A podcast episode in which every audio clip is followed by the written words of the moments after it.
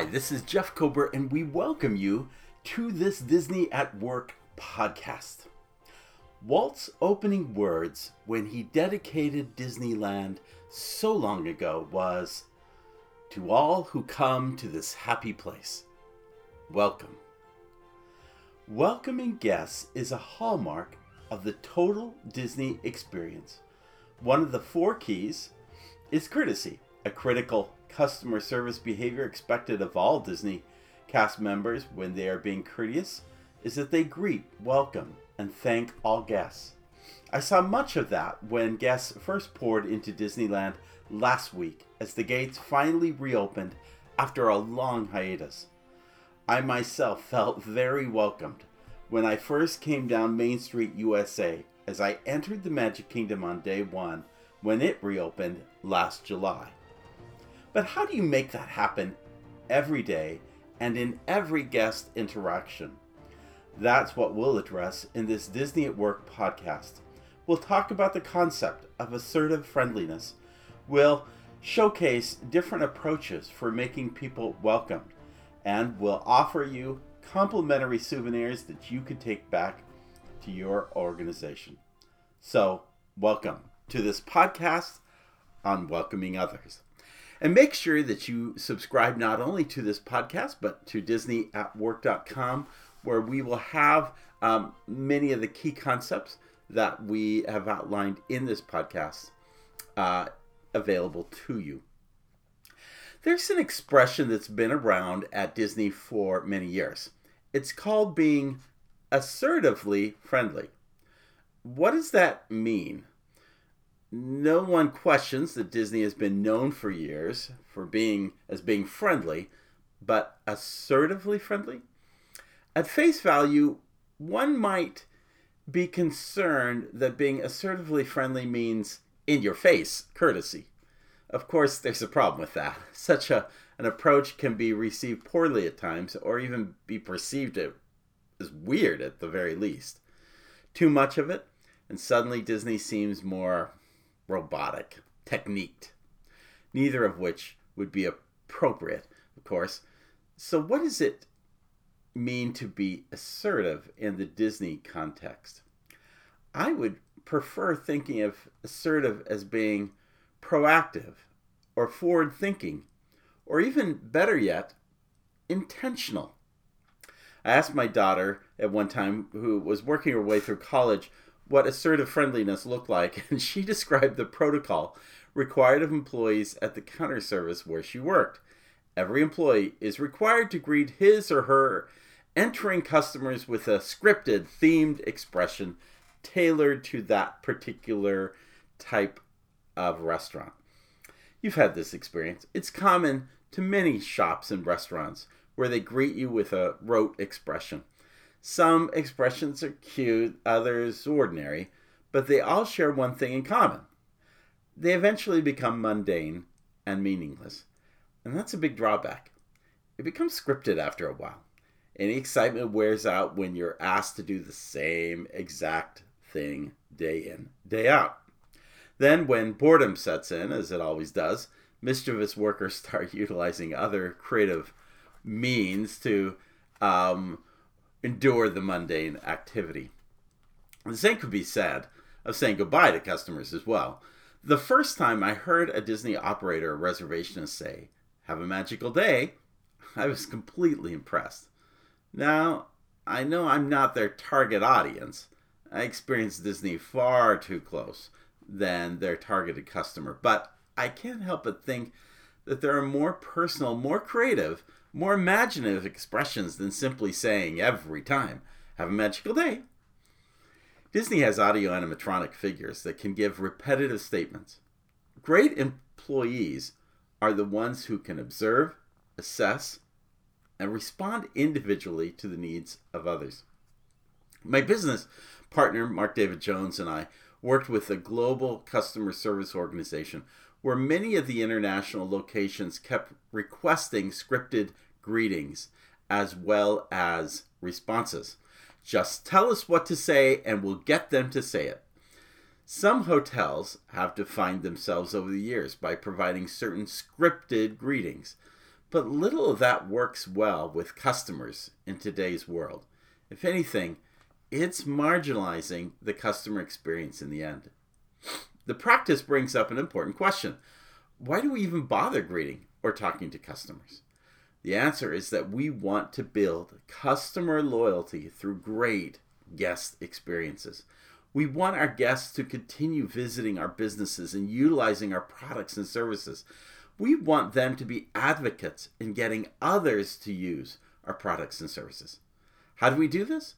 We do this intentionally through creating relationships and providing service that meets, or better yet, exceeds their expectations. Now, let's suppose we're cast members at the Curio Shop in Radiator Springs at Disney California Adventure. Guests come in and out throughout the day. Part of being courteous requires we greet guests as we as they come into the shop. So how do we start that conversation? There are several ways, and all of them can succeed if applied appropriately. Let's look at each. The first is open-ended questions. These are great because they provide wider opportunities for guests. Here's some examples of what that looks like. Hey, what other parks or attractions have you visited today? Uh, what character friends do you enjoy most talking to or visiting when you come here? How are you planning on spending the rest of your time today?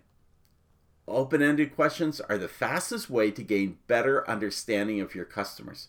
Understanding our customers is critical if you're to provide great tailored service that exceeds expectations. But there are other ways to jumpstart a conversation. Number two, for instance, is closed ended questions. Um, here's some examples. So, where are you from? Uh, have you been on Radiator Springs Racers yet? Do you collect or trade pins? Closed ended questions are often those that are answered with a short response or simply a yes or no. There's nothing wrong with this. It, it can be a good starting place if it helps you clarify their needs. But they are best used when there are there is an open-ended question following. Alone they're not very useful unless the guest takes the question and elaborates. For instance, asking, How are you? It's typical going to foster the response, Fine. Where do you go from there? While that may break the ice, it doesn't go anywhere. You want to ask close ended questions that can help you go somewhere. In other words, you want to think through where you want to go with a response that will take you to a better place. For example, so is this your first time in the park? If they say yes, well, what do you think? What are you enjoying? How are you enjoying your time? If it's not, no, I've been here many times, is their response. Then you say, well, what are your favorite attractions when you visit?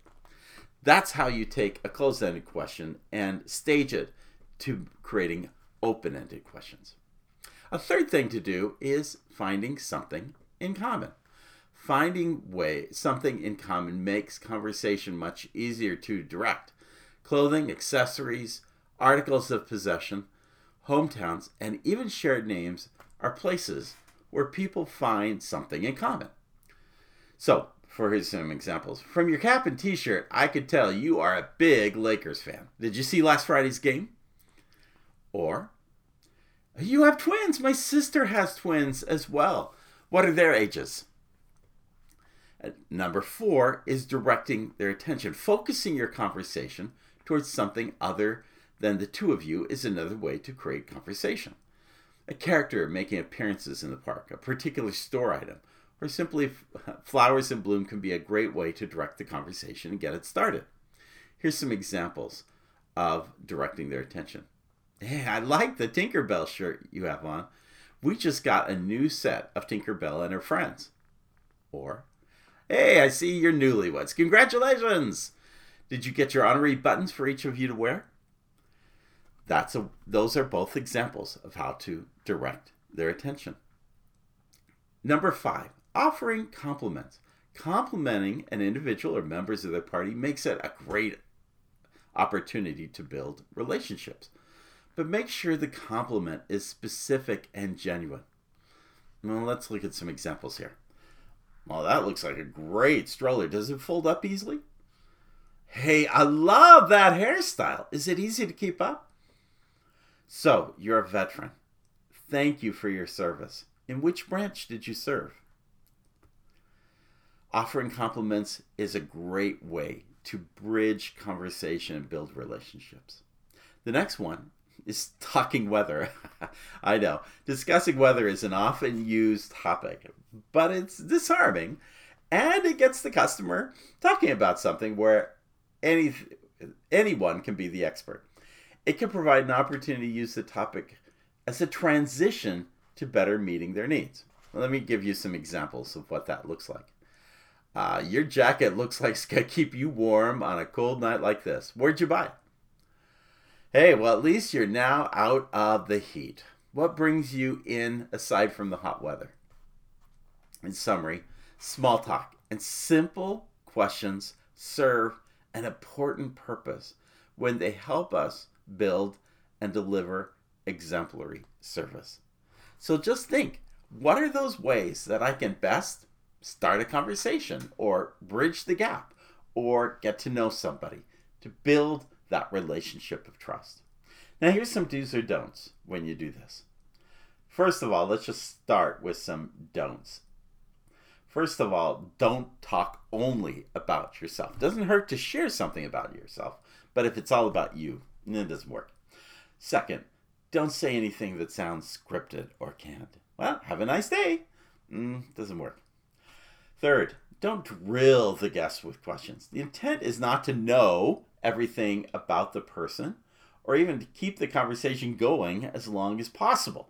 The purpose is to build relationship to provide op- find opportunities to provide service and most importantly to just make people feel welcomed don't invade their personal space be especially aware of this when it comes to dealing with other c- cultures and finally don't bring up conversations or topics that are too controversial or political now with that though let's consider some things that you should do first of all Absolutely. Provide eye contact. Look at them. Smile. I know that's hard when uh, we're still wearing masks, but believe it or not, people can see your smile through that mask. It changes the natural contour of your face. Be sure to smile. Always listen and acknowledge immediately what they say. Keep up and refer to current events. Know what's going on. Know what's the latest. If I were working at Disney, I'd want to know about the latest and greatest things. Whether it's a new attraction that's coming on board shortly, or simply a, a new churro being offered down the street. Use their names whenever available or known. The simplest thing has always been to use when you're handling somebody's credit card, for instance, or their annual pass at Disney Use uh, individualize whenever possible. Find subjects they may know something about. When you talk to children, get down on their level. Take a knee to them and talk to them face to face at their level. Most importantly, learn something about those you serve so that you can better serve them. Now, greeting your guests can seem like a pretty basic thing. Indeed, it sounds like an obvious thing to do.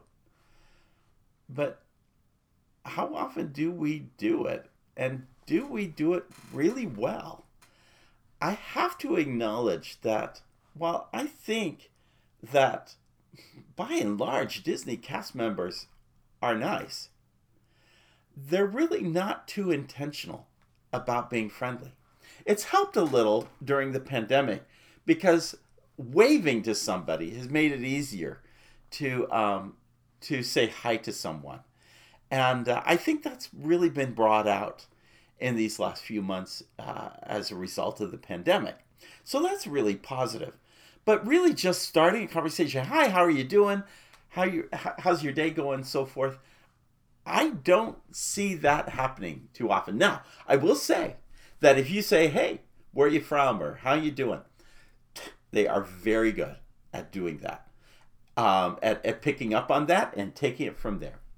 One of the things Disney does to help broach a conversation is that on their Disney name tag, they not only put their first name, again, to better identify the person you're talking to and to better open up that conversation, but they also put their hometown, where they're from. And that often becomes uh, a conversational point. I'm often looking intently at a name tag to see where they're from, to see if I can build a relationship with them. The only problem with that is that I'm the customer here. and they should be the one who should take the lead in saying this and doing this and and so where are you from and how are you doing today i'm looking for more of that i see the opposite of that by the way uh, with my daughter. At the end of the day we're walking out of the parks and she does this all the time as we as we particularly uh, pass by the cast members at the exit. Um, she'll often say thank you. Have a good evening. And uh, and then the cast member turns around and says something very nice to her as well. But part of me is just scratches my head and thinking why isn't the cast member taking the lead in fact i find this same thing happening when i am even at a at a dollar store or at a at a grocery store at a at a at disney um, I often find myself as I finish up an interaction to close the interaction at the service at the at the checkout stand. I will usually say thank you, um, or thanks very much. And I'm yet as I do that, and as I leave the counter, I'm thinking, wait a minute, I'm the customer. I've just spent my money on you. Why aren't you saying thank you to me? Why aren't you the first out the gate to say thank you? This is a very interesting thing. Now, Disney's very good at having greeters. Greeters at the front of an attraction or front of the park. That is a really great way to um, uh, to greet. Um, but again, you have to you have to be the first one out there. At Ritz Carlton, they have a philosophy, which is ladies and gentlemen serving ladies and gentlemen. But they have some other attended behaviors. And one of those is that no employee should pass by another guest or another employee without greeting the individual in passing, without making them feel welcome. I love that expectation. Welcome the customer. no wonder uh, no wonder Ritz is respected for customer service. Now, mind you, if the doors of the ballroom at Ritz Carlton are opening and suddenly a flood of a thousand people are coming out the doors, you're not going, hello, hello, hello, hello, welcome, welcome, welcome, welcome, welcome. You know, that's not happening. But keeping your head up, looking, because eye contact is usually the first place to greet a guest, giving that eye contact up front and just saying hi and welcoming. Oh my goodness, that does so much to making people feel welcome. It begins with the greeting, it begins with the eye contact, it begins with the smile, it begins with saying, Hi, welcome. Well, there's some souvenirs we want to share with you as a part of this podcast. Ask yourself the following questions what expectations do I have about welcoming customers to my place of business? When I greet someone, is it sincere and individualized? What approaches work for me when I greet others? What are some ways I could improve my ability to welcome others? Is greeting an internal customer as important as welcoming an external one. These are all great souvenirs for you and your organization. They're all complimentary to you. So, so take them and think about. Talk to your talk to other members of your team. Think about how you greet others, how you make others feel welcomed in your home. When we talk about a Disney cast member, we often refer to them as being a host or hostess hosting someone in your home, you do certain things for them. And one of those things is making people feel welcomed. This theme of welcoming others and of Walt's opening dedicatory words have now become a part of Disney's newest key, inclusion. In the weeks ahead, we will address this theme, which is tied to diversity and equity. Please subscribe to both of our podcasts and our Disney at Work page so you can join us as we explore what we mean by truly welcoming others. And in the meantime, if you like the ideas that I've shared today, you may want to consider the very first book, Disney book I authored, The Wonderful World of Customer Service at Disney. It is dedicated to those who love to make their work environment as polished and customer friendly as a day at Disney. The Wonderful World of Customer Service at Disney is a celebration of great business practices that can be applied to any service organization. Whether you're in the public, private, or nonprofit sector, you'll find solutions that can help you take your organization to the next level. And finally, if you haven't had a chance, check out the Wayfinder Society. That's our Patreon page where we talk about best in business practices at Disney that you can take back at home. You'll want to check out the interactive discovery guide to Disneyland, where we look at best in business practices from all the different attractions and lands throughout the Disneyland park. And just last week, we launched the 50th anniversary of best in business practices at Walt Disney World. And we have a big map of Walt Disney World, and in it, all sorts of really cool places where we talk about how you can take your organization to the next level using some really wonderful uh, ideas from the House of the Mouse. Well, thanks for joining us. We appreciate you being a part. And in the words of Sinbad's storybook voyage, we hope that you will always follow the compass of your heart. Have a great day. We'll see you real soon.